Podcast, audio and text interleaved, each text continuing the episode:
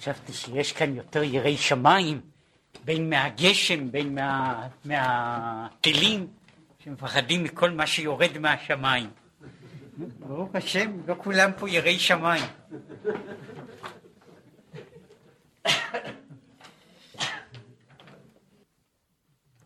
כן, בפעם הקודמת היינו בדף ה' עמוד ב', עמוד עשר, בעמודה הימנית.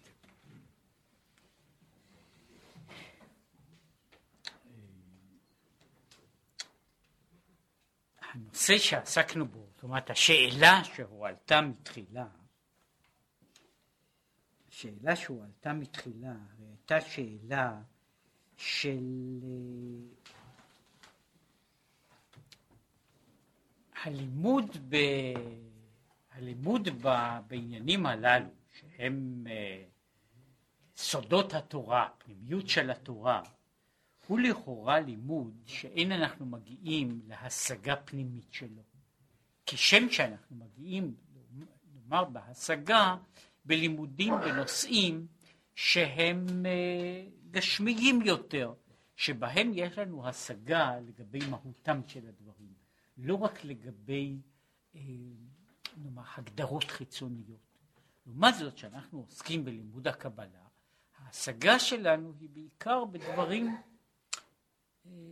בדברים, בצורות, בהגדרות, לא בהשגה פנימית. אם כן הוא דיבר מה, אם כן, מה טעם בלימוד זה? לשם כך הוא הסביר שלימוד המקרא, לימוד המקרא הוא לאמיתו גם כן לימוד כזה, שאין אנחנו מבינים בו אלא צורות חיצוניות, אבל אין לנו בעצם השגה פנימית בתוכו. וזו הייתה האריכות שבדברים. כן, הוא אומר גם לימוד פנימיות התורה הוא סוג של הלימודים שמעצם טבעם אינם ניתנים להשגה פנימית יותר, מעמיקה יותר, מאשר אותה, אותה השגה שאנחנו משיגים. כן, מבחינה זו, אף על פי שהשגתנו איננה מגיעה מעבר לדרגה מסוימת, אבל זוהי כל ההשגה שאפשר להשיג. כן, יש דברים שבהם אני יכול לומר שהתקשרותי מגיעה עד להבנה פנימית יסודית עמוקה של מהות הדברים. יש נושאים אחרים שבהם אין אני יכול להשיג אותם, משום שהנושא מגביל את עצמו, והתגלותו היא רק בצורה זו. כן, זה היה דבר אחד, צד אחד של אותם הדברים. כן, ועל זה הוא דיבר שה... שבבחינה הזו, כן אומר ככה, אם כן, אף על פי כן, אני קורא פה, זה בערך בשליש העליון של העמוד, אף על פי כן, דבר גדול הוא מאוד בזה שהוא משיג מה שהוא יכול להשיג בלימוד זה, כיוון דאי אפשר להיות בזה השגת המהות. והרי זה כמו שבמקרא אף על פי שאי אפשר להיות ההשגה בבחינת חוכמה, וכפי שהוא הסביר שבמקרא שורשה למעלה מהחוכמה. לכן, גם מה שאומר האותיות דבר גדול ועצום הוא, אף שאותיות הן רק בחינה אחרונה, נקראת בחינה דומם לגבי השכל. כמו כן, ידיעת המציאות מהפנימיות.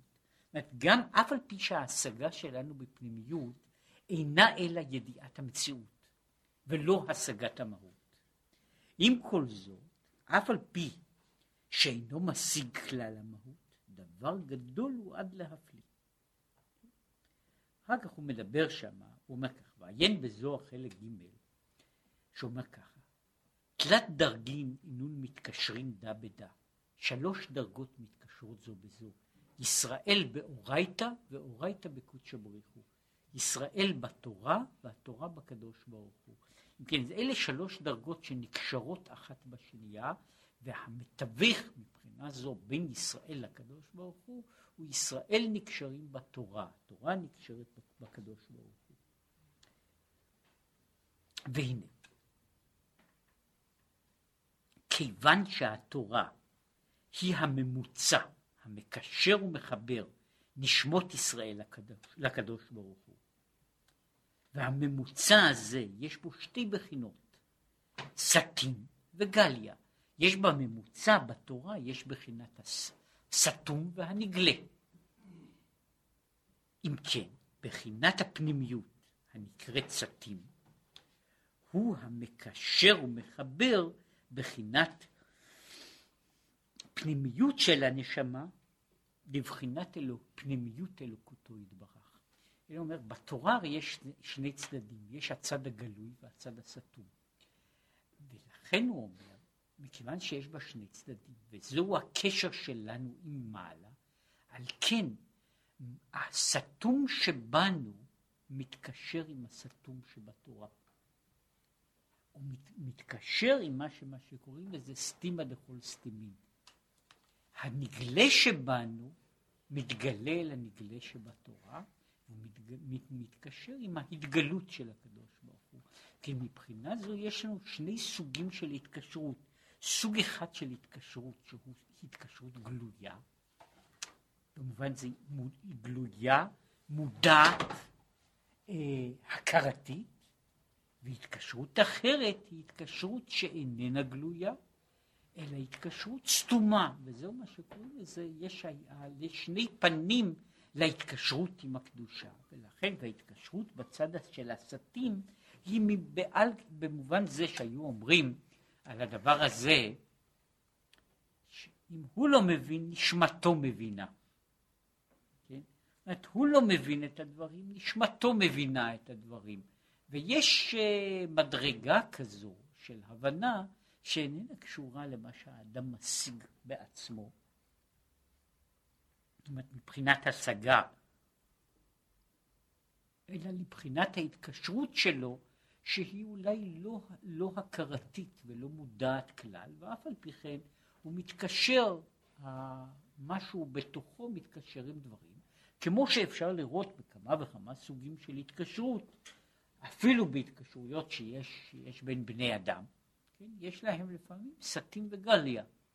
יש חלק גלוי, שאני יודע למה, ויש חלק אחר שאינני יודע למה, אינני מבין מדוע, ואף על פי כן החלק הזה הוא לא פחות קשר מאותו חלק שאני יודע אותו, יש איזה צינורות אחרים או נתיבות אחרות שמתקשרות. והוא מביא שוב מאמרים שונים. עכשיו הוא אומר דבר נוסף. עוד יש לומר בעניין מעלת העסק בפנימיות, שאומר שם ככה, להבין מה שכתוב בפרי עץ חיים. דלימוד פנימיות כוונת המצוות לא גרם מלימוד הלכותיה. אומרת, אם הוא לומד את כוונת המצוות, זה לא יותר גרוע מאשר ללמוד את ההלכה. לימוד ההלכה הוא דבר חשוב, גם לימוד הכוונה הוא דבר חשוב.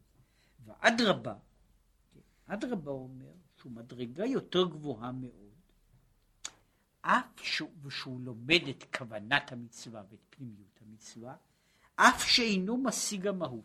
עד כאן לשונו. עכשיו, הוא רוצה לומר, עכשיו הוא מסביר, מפני שהמצווה מושג מהותה, לכן ידיעת סודות המצווה אף שאינו משיג המהות, לא גרע מלימוד הלכותיה. כלומר ככה, לו הלימוד שלנו היה בדברים שאין להם שום קשר, מה שאני לומד בספר, כמו פרי עץ חיים, שהוא מדבר על כוונת המצווה. הוא אומר שהאדם מקיים למשל מצוות ציצית, או מקיים מצוות צדקה, יש, הוא ממלא, הוא עושה על ידי זה עניין בעולם זה ובעולם אחר ובעולם עולם נוסף, ויש כל מיני דברים, מתי נותנים צדקה וכמה נותנים צדקה, ומה אומרים בזמן נתינת הצדקה, שגם בעניין הזה של, של צדקה למשל, יש עניינים שאפשר לעשות את זה גם כן על דרך, ה, על דרך עם כוונות, כוונות הלב בנסתר, כן, בכל זה, והיו אנשים שהיו עושים, ולהם סכומים מסוימים, לתת דווקא סכום כזה ולא סכום כזה, אה, ויש אה,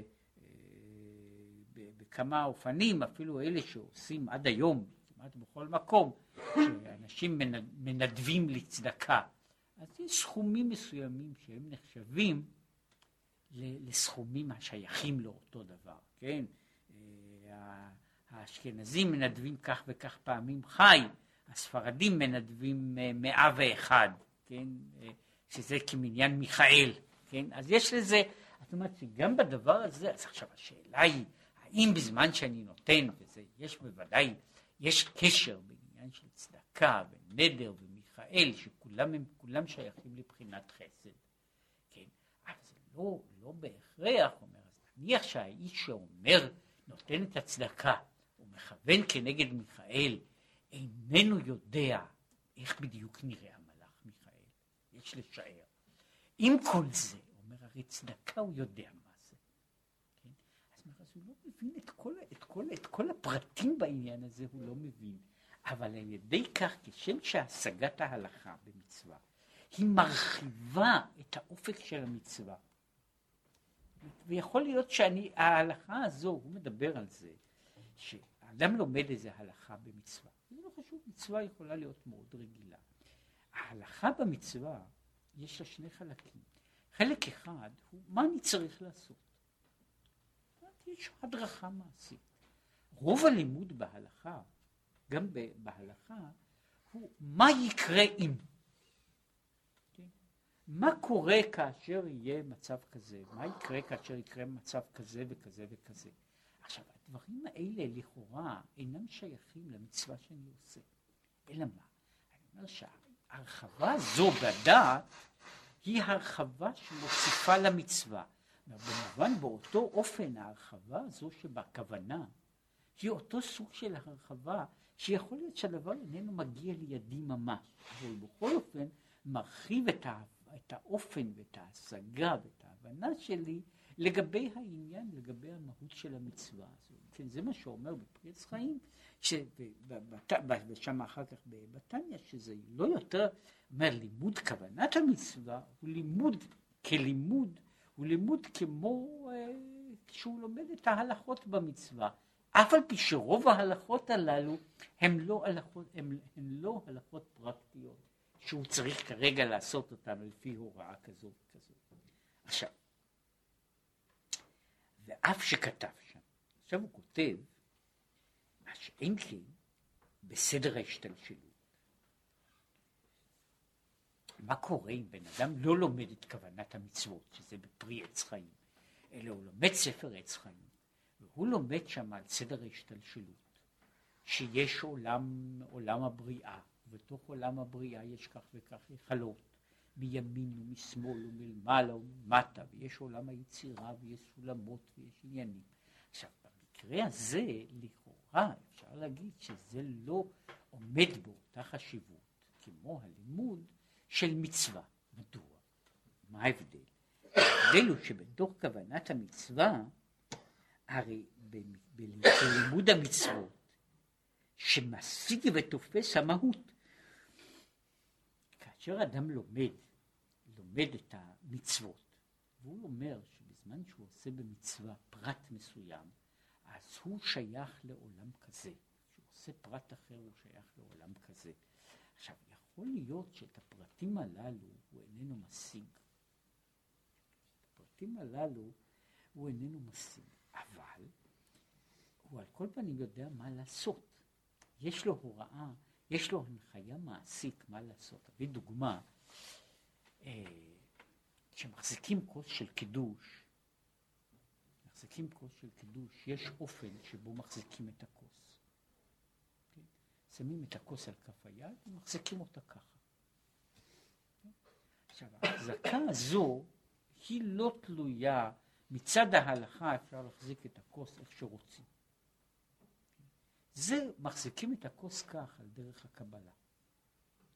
ובקבלה זה קשור כנגד העניין כוס הוא בחינת שם אלוקים וה, וזה כנגד בחינת חמש גבורות בחינת, בבחינה של, של חמישה עלים תקיפים ויש לזה כך וכך דברים ושזה מחזיקים כך מחזיקים את הכוס אז זוהי תנועה תנועה מסוימת שהיא על פי סוד את התנועה אני יודע לעשות. את הסוד או שאני מבין או שאינני מבין. הייתי אומר שרוב היהודים שמחזיקים ככה כוס של קידוש, הם לא יודעים מה סוד הדבר, כן? אבל מה, אם הוא ילמד, ויגידו לו שזה כנגד, שמחזיקים את זה ביד כנגד חמש גבורות קדושות שמחזיקות בחינת כוס ישועות, ויש כוס לעילה וכוס לטאטה, אז משהו אני מבין, אבל עדיין אינני יודע כמה, איך נראות חמש גבורות קדושות. עם כל זה, עם כל זה, יש על ידי זה תוספת בתוך המצווה שאני עושה. מבחינה זו, התוספת הזו, היא מאירה לי את המצווה.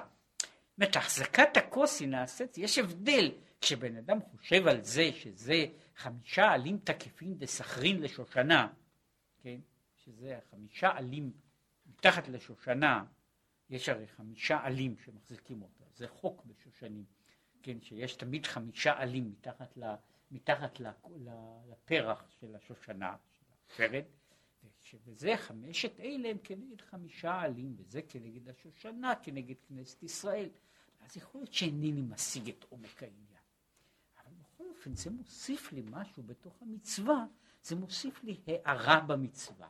ומהצד הזה זה לא יותר גרוע מה שאני אדע, אדע את הדינים, מה קורה, כמה אחוזים של מים צריכים להיות בתוך היין הזה כדי שאפשר יהיה לעשות עליו ברכה. כשהוא לומד את סדר ההשתלשלות, אז אני לא מחזיק שום דבר. ומבחינה זו סדר ההשתלשלות הוא עוסק לכאורה כולו בדברים מופשטים. כן, אז זה לא עדיף כלימוד המצוות שמשיג ויודע את המהות.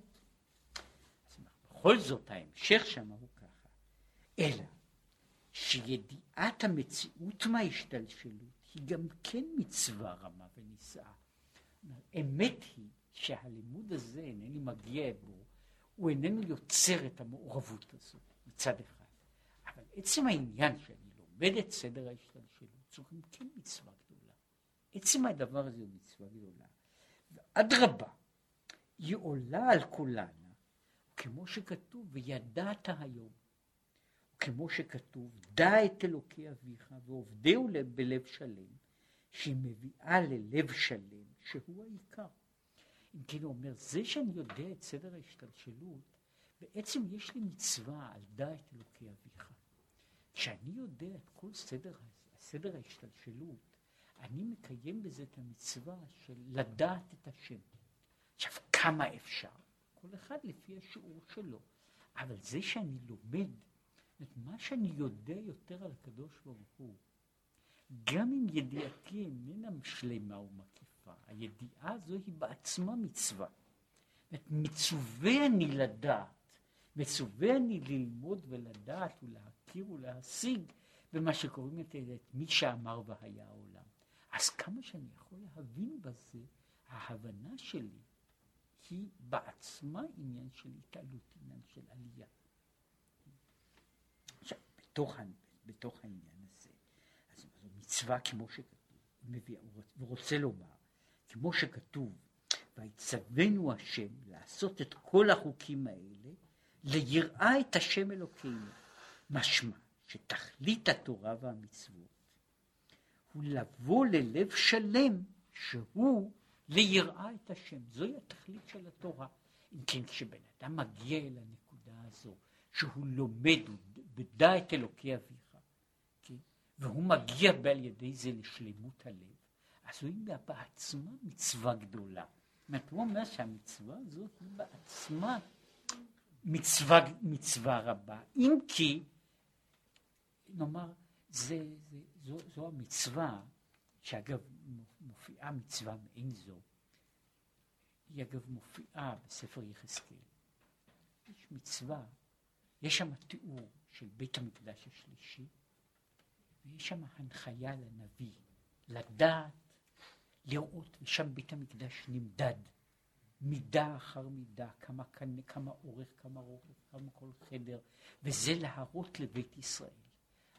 יש משהו כזה שאני צריך לדעת איך נראה המקדש. אני לא הולך לבנות אותו כרת, כן? אבל אני צריך לדעת איך הוא המקדש. וכיוצא בזה יש גם במשנה, גם בגמרא, יש כל הדיון, דיון איך היה נראה בית המקדש. עכשיו, כל הדיון הזה למה אני צריך לדעת? שזהו חלק מהתמונה של שלמות העולם שלי. אומרת, התמונה הזו היא בעצמה חלק משלמות העולם של, של היותו לדעת את הדברים הללו. עכשיו, אם אני לא ארכיטקט, אז אני לא יודע כל כך הרבה בזה, אבל עדיין אני למדתי משהו. ולכן אמרו חז"ל, שהתורה נקראת תראה לדרתא לגבי יראה. היא נקראת שער החצר לגבי היראה. התורה היא השער, היראה היא החצר. כן? ולכן אה, באיזה מקום הוא אומר אה, שאוי למי שעושה שער כשאין לו חצר. כן? אומרת, מי שאין לו חצר, בשביל מה הוא יעשה שער החצר? כן? כן, זהו חלק מהעניין על, על דרעה, על תרעה ודר, ותרעה לדרתה. כן? עכשיו, אה, ולכן כן, אם כן, כל הדברים האלה עולה. היינו, וזה אומר שתורה היא נקראת. היינו לגבי יראה הילאה. השגת המציאות היא להפשיט מגשמיות. פה הוא נכנס לנקודה, לנקודה שהיא מאוד חשובה. מה זאת אומרת השגת המציאות? הרי גם העניין הזה הוא לימוד. הלימוד הזה, מה זה דע את אלוקי אביך? מצד אחד יש כי לא יראני אדם וחי. וזה למעשה זה הבלתי נודע בעצם. מה אני יכול לדעת? חלק מסוים מידיעתי הוא אותה השגה שלילית. הוא להפשיט את ידיעת השם מאיזושהי צורה גשמית. זאת אומרת, כן, ככל שאני משיג יותר, ההשגה שלי, כשאני משיג, כשאני יושב ולומד קבלה, הבעיה שלי איננה ללמוד בעל פה כמה חדרים יש באיזשהו עולם. אלא להפשיט את הדברים מגשמיותם, כדי שאני אוכל לקבל מה שקוראים ציור של שיעור קומה של יוצר בראשית. כן. כן, מצד זה יוצא שהלימוד הזה הוא לימוד מאוד מרכזי, מפני שהוא היחס, אני לומד על הקדוש ברוך הוא. אני לומד על הקדוש ברוך הוא. אני לומד את ה... נקרא לזה, את, את, את עולמו. אני לומד על כיסאו, אני לומד על, על, על, על, על מה שאני יכול להשיג על מהותו, כן? וזה בעצם קשור לעניין הזה של דע ועובדהו בלב שלם. כן? כן, זו מצווה גדולה, אלא. רק שזו היא מצווה אחת מתרי"ג. והאדם צריך לקיים כל התרי"ג מצוות, כך צריך להרבות בלימוד כל התרי"ג, וקיומן בפועל ממש, במחשבה, דיבור ומעשה, כן? אבל הוא אומר מצד החשיבות של המצווה, המצווה הזו של דע את אלוקי אביך, היא מצווה גדולה בפני עצמה, והיא אה, לולי, נאמר ככה, לולי נזקקנו לכל התורה כולה, אז היינו אומרים שזו המצווה הכי גדולה לעסוק בעניין הזה, ולדעת אותו. אם כן, הרי בידיעת ההשתלשלות, אף שאינו משיג כלל המהות, מקיים מצוות וידעת והשבות אל לבביך, ולא גרע מלימוד ההלכות. כן, זו, זו הייתה נקודה, זה היה מה שקורה לזה, מה שקוראים מהלך אחד בדברים, שהוא הסביר שלמרות שהשגתנו בפנימיות איננה השגה פנימית, איננה השגת מהות, אלא רק השגת מציאות. אבל השגת המציאות הזו היא בעצמה השגה שיש לה חשיבות גדולה. ומשום שהיא כל כך חשובה, משום שהיא כל כך חשובה, אני, מה שאני מבין בתוך זה, מה שאני יכול להפשיט את הצורה הגשמית מן הדברים, אני מבהיר ומבין ומגיע קרוב יותר אל הקדוש ברוך הוא. וזה בעצם כל מה שאני, בעצם כאילו תכלית כל התורה, הוא להגיע לנקודה הזו, לנקודת הקרבה, ליראה את השם, כן? והמצווה הזו יכולה לקרב אותו עם המגבלות, עם המגבלות שבה. זאת אומרת, עם המגבלות המהותיות שיש במצווה. כן? כאן הוא, הוא נכנס פה, בדרך אגב, לעניין כזה. מה ככה? פי זה יתורץ, מה שנדחקו גדולי המפרשים בפירוש ממרה זו, דלעולם ישלש אדם שנותיו, שליש במקרא, שליש במשנה, שליש בתלמוד. אם כן, יש, זוהי, זוהי ההלכה שהיא נמצאת במסכת, מסכת קידושין, ושם נאמר שאדם יחלק את שנותיו, שליש במקרא, שליש במשנה, שליש בתלמוד, ושם שואלת הגמרא, אה, האם יודע האדם כמה הוא חי? אם הייתי יודע שאני חי כך וכך, אז הייתי יכול לחלק. שליש ראשון אני עוסק במקרא, שליש שני במשנה. מכיוון שאף אחד לא מודיע לי בדיוק כמה אני חי, כן, מהיכן אני יכול לחלק את זה לשלישי? שם התשובה של הגמרא היא ליומן, לימים. ולפי, שוב, הוא אחר כך יעיר על זה, יש כמה הסברים, אבל בעיקרם הוא בין בלימוד באותו יום או בלימוד בימים שונים, כן, את השבוע אפשר לחלק, ואז יוצא שהוא מחלק את שנותיו בפחות או יותר.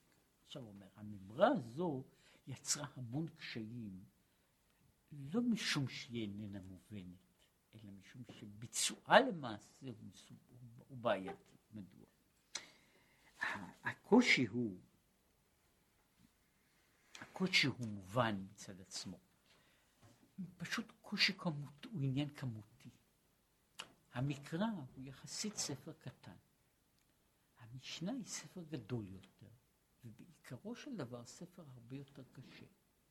הגמרא היא ספר גדול אין ארוך מן המשנה, ובוודאי מן המקרא, פי כמה וכמה.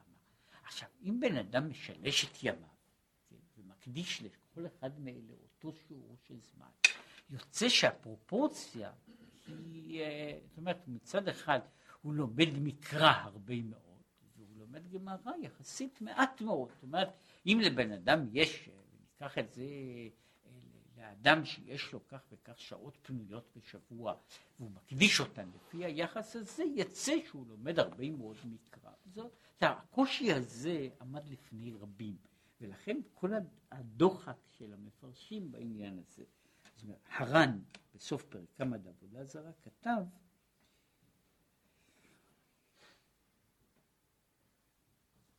ולאו דווקא שישליש ימותיו בשווה. זאת אומרת, הר"ן כותב שמה שקורה, הוא אומר שישלש אדם שנותיו, הכוונה לאו דווקא. הוא אומר לחלק את השנים לשלושה חלקים, לאו דווקא שלושה חלקים שווים. כן? זאת אומרת, הוא אומר, יש חלק למקרא, חלק למשנה וחלק לתלמוד. כן, יש שלושה חלקים, לא בהכרח שלושה חלקים שווים. זוהי, זוהי האפשרות.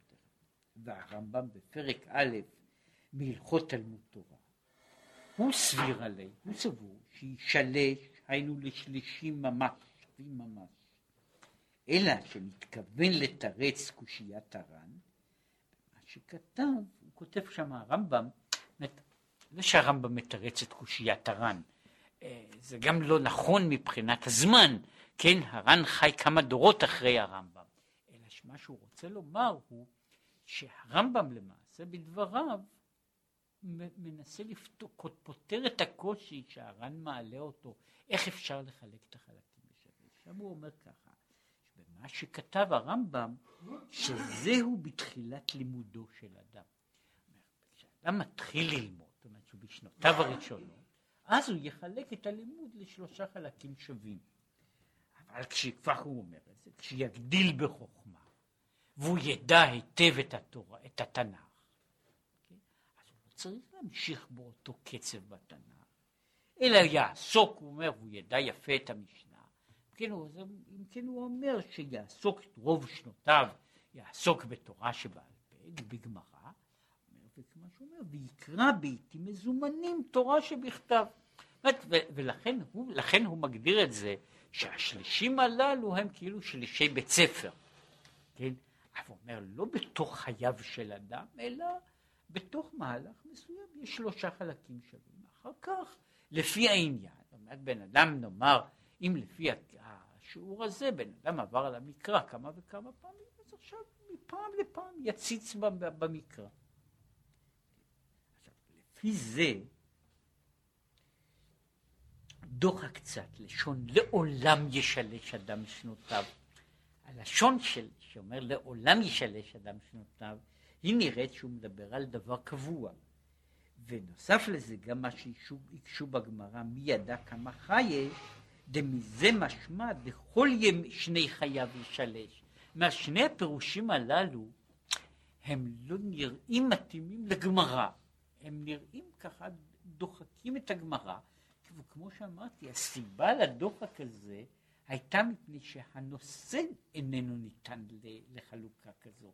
זאת אומרת, קשה מאוד לבנות, אם אני רוצה לבנות איזשהו מערך של, של שעות בעלות משמעות. זאת אומרת, אם בן אדם מקדיש, ב, נניח ביום, אפילו חצי שעה ללימוד של כל אחד מן הנושאים הללו, הסיכוי הוא שבמשך כמה שנים הוא יכול לעבור על המקרא כמה וכמה פעמים ולקבל ידיעה הגונה. לגבי גמרא הוא רק יגרד איזשהו קצה של דבר.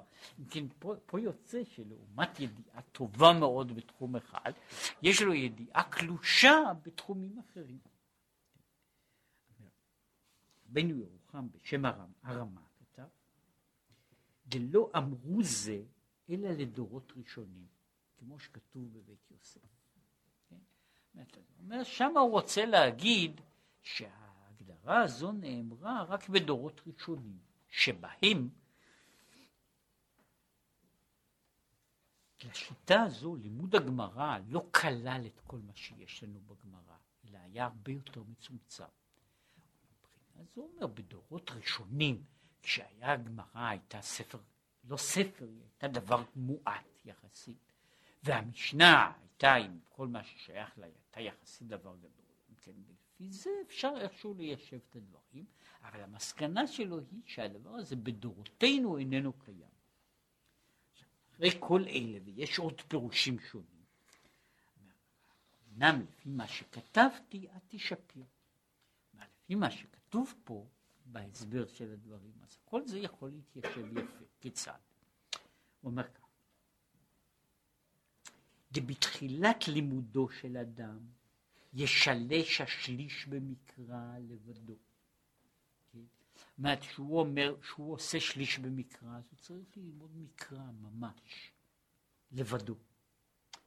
ואף על גב דלתלמוד צריך זמן יותר. מכל מקום, יש לו למהר ללמוד המקרא בתחילה. כן, אז לפי זה אומר, כשאדם מתחיל, הוא לומד שליש מקרא, שליש משנה ושליש תלמוד. בסדר הזה.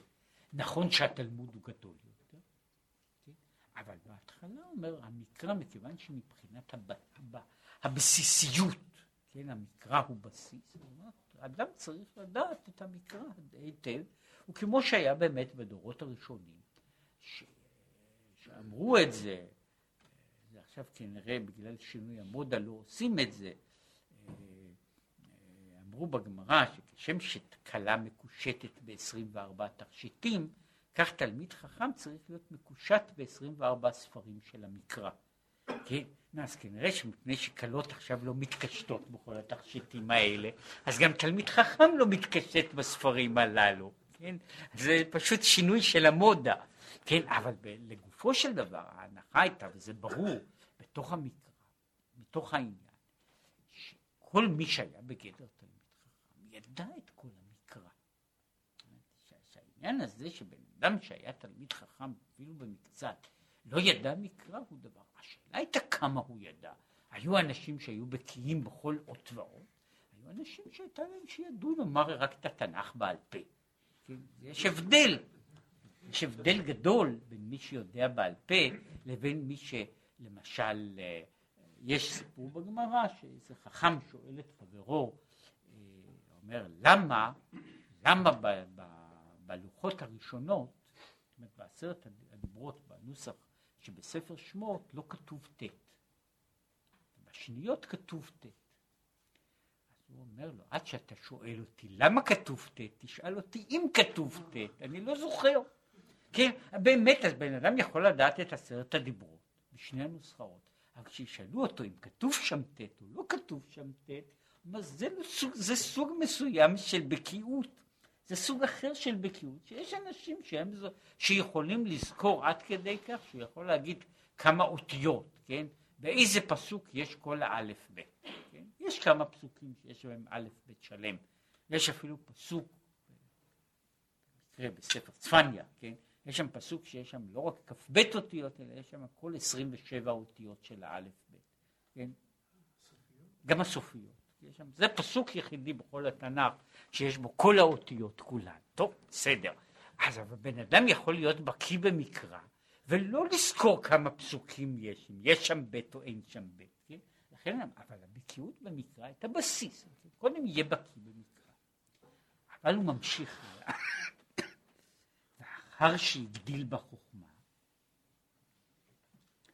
יש לו לקיים השליש במקרא בתורה שבכתב, עם מה שילמוד אחר כך מפנימיות התורה והאגדות, שזה נכלל הכל בשליש במקרא כנ"ל. עכשיו, לפי זה הוא מסביר, הרי כפי שהוא אמר, לימוד הקבלה, לימוד האגדה ולימוד המקרא הם באותו סוג. הם דברים שיש לנו בהם בעצם השגה חיצונית, לא השגה מובנית פנימית. אלא יש לנו השגה חיצונית. לכן הם כולם שליש אחד, זה שליש במקרא. אז זהו השליש במקרא של אדם. עכשיו, לכן הוא מגדיר ככה, בתוך השליש במקרא, אני פשוט צריך להגדיר, כשאני מתחיל ללמוד, אז אני לומד שליש במקרא כפשוטו. הגעתי למצב שאני יודע את המקרא באיזושהי צורה, אני לומדת בתוך השליש במקרא אני מכניס גם דברים שהם מה שהוא קורא לזה מקרא במובן, במובן רחב יותר של המילה, שהוא כולל גם את האגדות וגם את פנימיות התורה.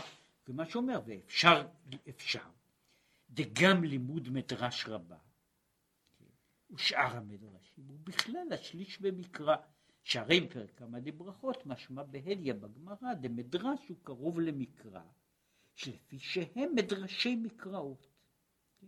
אז הוא אומר, אז לפי זה יוצא. זאת שבן אדם, אז לפי זה נאמר, אם היה, הוא היה קובע סדר לימוד, אומר ככה, יש שליש במקרא, איך צריך ללמוד שליש במקרא? כשילד הוא יחסית הוא קטן, אז הוא לומד שליש במקרא פשוט. הגיע לאיזה בקיאות במקרא, אז הוא מתחיל ללמוד, נאמר, מדרש רבה, מדרש תנחומה וכך הלאה. למד את הדברים הללו, הוא מכניס בתוך השליש במקרא שלו לימוד הקבלה. כן, ואז זה נכנס בתוך שליש.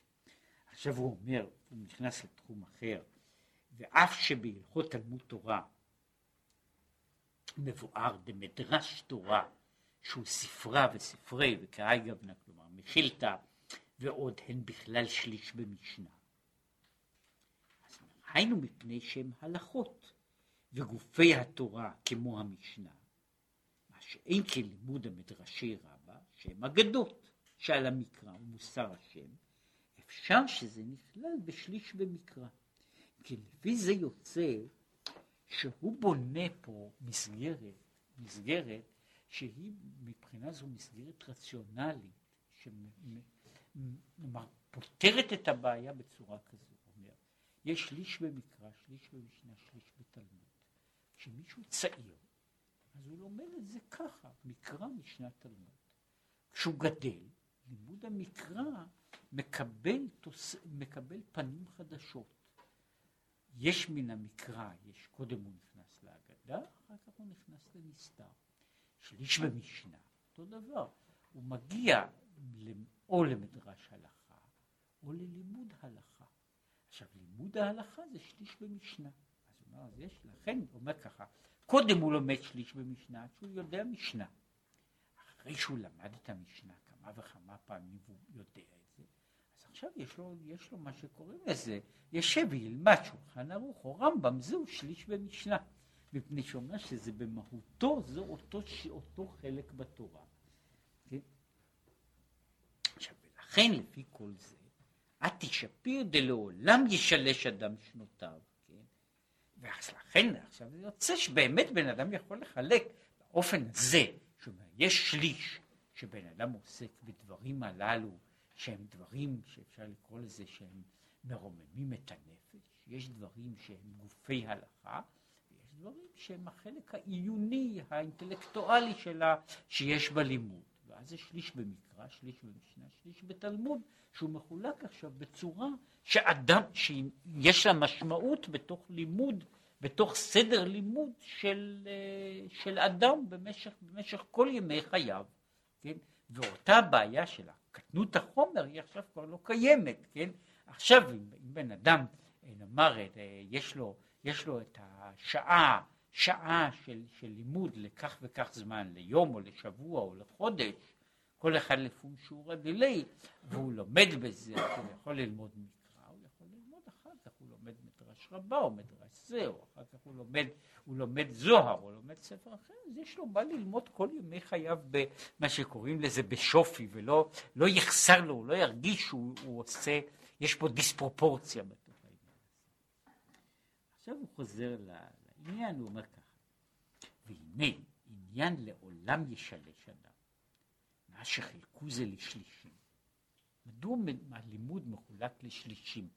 מדוע החלוקה הזו של מקרא משנה, מקרא משנה תלמוד, מדוע לשלש? יש לומר כדכתיב ולכבודי בראתיו יצרתיו אף עשיתיו. עכשיו אין כבוד אלא תורה. והנה, תלמוד בבריאה, אז זהו לכבודי בראתיו. תלמוד הוא בבריאה, משנה ביצירה, וכתיב. אז כאן הוא מאיר בדרך אגב, יוצר אור ובורא חושך.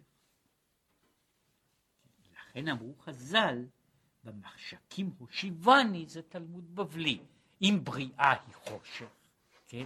אז התלמוד, תלמוד בבלי, שהוא התכלית שלה, של לימוד התלמוד, הוא שייך לעולם הבריאה. לכן הוא נאמר, זה תלמוד בבלי, זה יוצר אור ובורא חושך. המשנה היא מבחינה זו אור, הגמרא היא מבחינה זו חושך. זה במחשכים הושיבני, וזהו העניין שלה. עכשיו, הוא מקרא בעשייה. כפי שהוא הסביר כבר, מדוע מקרא שייך לעשייה. עכשיו, והנה, אף עשיתיו, הוא אומר ככה, ברטיב יצרתיו אף עשיתיו, אף הוא בחינת ריבוי. שמרבה בחינה רביעית. לכן, בכלל שליש, בכלל שליש במקרא, כן, ושליש במקרא, נכלל בחינה רביעית שהיא לימוד פנימיות התורה. אם כן אומר, אף עשיתיו, זה השליש השלישי. אז יש פרטיב יצרתיו אף עשיתיו, אלה הם שלושה חלקים, ושלושה חלקים אלה הם בעצם החלקים של, של ה... הם שלושת העולמות שאנחנו פוגשים אותם, הם שלושת הדרגות שאנחנו מתייחסים אליהם, והם שלושה חלקים מהותיים, שהחלוקה הזו, כמו שהוא מחלק, היא מחלקת את, את לימוד התורה לא בספרים, לא לפי ספרים, ספר בשם כזה וכזה, אלא היא מחלקת אותו לפי, במובן מסוים, לפי גישות. יש מה שהוא קורא לזה, שווקו מדבר על שליש במשנה, הוא אומר, יש גישה הלכתית.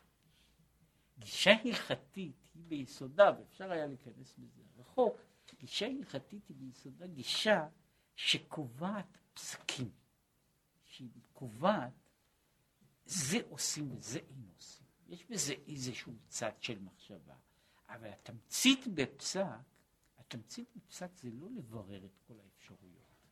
התמצית בפסק היא להגיע למסקנות, וזהו אופן מחשבה לגמרי אחר מאשר אופן מחשבה של תלמוד. ויש אנשים שהם יכולים להיות אנשים מפולפלים וחכמים בחוכמת התלמוד, והם אינם יכולים להגיע לאיזשהו פסק. מדוע? מפני שזה אופן מחשבה אחר. ולהפך, יש האיש שיכול להגיע לפסק אמיתי ונכון. לשני החלקים הללו כדי להשלים, להשלים את הדמות שלו. עכשיו, אומר, יש גם החלק הזה ששייך, שהוא קורא לזה בעצם שהאדם לומד שבו הנשמה משיגה. שבו נשמתו של אדם משיגה יותר מאשר שכלו משיג. וזה נכון לגבי לימוד המקרא, לגבי לימוד האגדה, לגבי לימוד הקבלה. אומר, אינני משיג את גופם של הדברים, אבל אני משיג מכל אחד מהם מספיק כדי שהם יאירו את נפשי. עכשיו, זהו שאמרו חז"ל, הביאו הרמב"ם, על פסוק, אף חוכמתי עמדה לי, אני אומר, חוכמתי שלמדתי באף עמדה לי. עכשיו, הפירוש המקובל הוא שחוכמתי שלמדתי באף, פירושו בזמן כעס. שבן אדם לומד תורה, שהכל נוח, והעולם שקט ושלב, אז זה סוג אחד, שבן אדם לומד תורה בזמן כעס, בזמן אף, שיש צרות, מלחמות, וכל אחד, צרות הפרט, צרות הכלל, עניינים כאלה, הוא לומד תורה אז, אז הוא אומר, על זה אומרים אף חוכמתי עמדה לי, זה החוכמה שאדם לומד באף. עכשיו, אני רק רוצה רק להגיע פה למה שבעצם הוא מגיע. עכשיו הוא אחרי כל הדברים האלה הוא חוזר בעצם לפתיחה של המאמר, שהוא מתחיל, למי שעוד זוכר, בפסוק לא תשבית מלח. והנה, כל זה יובן בתוספת ביאור עניין ולא תשבית מלח. שלימוד הפנימיות נקרא בשם מלח. זהו המלח של התורה. שהמלח ממתק את הבשר. שמים מלח בבשר כדי לתת בו טעם וגם לעדן את הטיב שלו. התפקיד של המלח בבשר הוא לא רק כדי, כדי להוסיף לו אה, טעם מסוים, אלא גם כדי, זהו חלק מתהליך העיבוד של ה, ש, ששמים, ששמים את המלח בבשר. אז הוא אומר ככה, אף שאין בו טעם בעצמו, כמו הבשר. בכל אופן, צריך לשים בו מלח. אם כן הוא אומר, לפי זה ההסבר שלו, שהוא הגדיר את החלקים, הוא אומר ככה, יש הבשר של התורה, הלחם של התורה, וכמו שהוא אומר במקום אחר, ויש על זה תיאור, יש היין של התורה. יש המלח של התורה. עכשיו, אם מישהו אוכל, למלח בעצמו אין טעם. כששמים מלח על דבר אחר, הוא מוסיף בו טעם. הוא מוסיף בו טעם, הוא מוסיף בו מיתוק. כן, הוא מגדיר פה את המטרה, את העניין הזה של לימוד הפנימיות. לימוד הפנימיות בעצמו, אותו טעם, זאת אומרת, אותה התייחסות פנימית שיש בלימוד הנגלה, אינני יכול ליצור בלימוד הנסתר. מדוע? מפני שאינני משיג את הדברים מתוכם. לעומת זאת, לימוד הנסתר מוסיף, הוא מוסיף, הוא, הוא, הוא המלח שנמצא בתוך הבשר. הוא אחר כך ימשיך הלאה, כל המאמר כולו ידבר על לימוד פנימיות התורה בתור המלח של העולם. מה זהו? המלח, כן? ש, שישנו בתוך הדברים. אומר, והמלח הזה אומר, לא תשבית מלח. כן, אומר, צריך להיות בו, בכל דבר. אגב, בבית המקדש, שזה דבר תמיד מפורסם, בית המקדש על כל קורבן שהיו מקריבים למזבח היו שמים מלח. ובכלל זה על קורבנות שאינם זקוקים למלח. שהמסקנה היא שכנראה שאפילו על קורבן עצים היו גם כן שמים מלח. זאת אומרת, העץ לא זקוק למלח, אבל המלח הוא חלק, הוא החלק המתמיד של כל קורבן. אגב, כל זה נקשר, זה רק, רק אני רוצה לגמור פה, הוא קשור פה גם לצד אחר, שהוא קשור לשלושת העולמות הללו. הקורבנות הם ביסודו של דבר, הקורבנות הם שני, בעצם רוב הקורבנות הם או קורבנות מן החי או קורבנות מן הצומח. זה הקורבנות. יש הרבה מאוד קורבנות של בעלי חיים, ויש כמות הגונה של קורבנות, למעשה, למעשה בכל קורבן, בהרבה מאוד קורבנות יש גם שילוב, כן? יש קורבן אה, שהוא בשר, יחד איתו יש גם, ה, יש גם ה, המנחה. עכשיו, הקורבן הקבוע היחידי שהוא שייך למקום אחר זה מלח. מלח הוא שייך לדומם, והמלח נוכח בכל קורבן אחר. פה נוצר הצירוף הזה של, של בראתי ויצרתי ואף עשיתי, הוא חוזר בצורה נוספת, זאת אומרת, חוזר כאילו, יש ה, ה, ה, העולם הגבוה של בעלי החיים, כן? יש העולם נמוך יותר של צמחים, ויש העולם של העשייה, של החומר הדומם, כן? ובשלושה אלה, והקורבן, הקורבן השלם, הוא הקורבן שמורכב משלוש, משלושת אלה ביחד. עכשיו הוא מדבר על הפונקציות שלהם, כן? את הפונקציה של המלח, הפונקציה של המלח, אין אף פעם קורבן מלח לעצמו. משום שקורבן המלח הוא, הוא לא יוצר משמעות. אבל מה שכן יוצר משמעות הוא, המלח הוא נחוץ, הכי חיוני, כדי, ואחר כך הוא ימנה רשימה של דברים, שאומר ככה, שהקורבן צריך מלח כדי להוסיף לו טעם. הקורבן צריך, הדבר, כל דבר צריך מלח כדי להוסיף שהוא יהיה טעים. כדי למתק אותו, שזה סוג אחר של דבר. שיכול להיות דבר שצריך מיתוק, שצריך תיקון. המלח יוצר תיקון. המלח גם יוצר סוג מסוים, אה, סוג מסוים של, אה, של אה, שימור, שעל זה ידבר שוב, שהמלח לא רק שהוא מתקן את הטעם של הדברים, הוא גם זה שמשמר אותם שלא יתקלקלו. כן? זה, זה פונקציה אחרת של מלח. ועל זה הוא ידבר גם כן על התפקיד של פנימיות התורה בכל, המ, בכל המדרגות הללו. כדבר שנותן טעם, כדבר שיוצר תיקון וכדבר שעושה את השמירה. כן? שיש דברים, הוא אומר, אמנם גופי תורה הם לא הד, הדבר הזה, כן? אבל זהו החלק הזה שבלעדיו, בלעדיו התורה היא לא תורה. כן? זהו החלק שעושה לתורה אומר, לפעמים הוא צריך ש, ש, לתת בה, להתאים אותה. לפעמים הוא צריך לעשות דבר יותר עמוק, והוא לתקן אותה. זאת אומרת, יש, יש תיקון, בין שהוא תיקון הנפש, או תיקון, או תיקון הדברים שאדם לומד. ויש דברים שהתורה צריכה גם שימור, ועל זה ידבר הלאה, שכמו כל דבר, גם תורה יכולה להתקלקל. יכולה להתקלקל בתוך האדם, האדם לומד תורה, והתורה, זה מה שמדבר במקום אחר, שמי שזוכה, התורה נעשית לו סם חיים, מי שאינו זוכה, נעשית לו סם המוות. זה כמו שקורה שיש איזה דבר שהוא מתקלקל, הוא נרקב. כן? עכשיו, לכן הוא אומר, המלך נחוץ בשביל כל הפונקציות הללו שבשביל, של התורה, וזה מה שהוא מדבר, כל, כל המאמר עכשיו עובר לכיוון הזה של המלח של התורה. כן, המלח של התורה, המלח של האדם, שזה אומר הלימוד הזה של פנימיות התורה, על אף כל מה שהוא דיבר במגבלות של הלימוד. כן, והוא לא התעלם מזה שבלימוד הזה יש מגבלות מצד עצמן, עם כל זה יש בו גם צד אחר שהוא חיוני, הוא הכרחי בשביל הלימוד.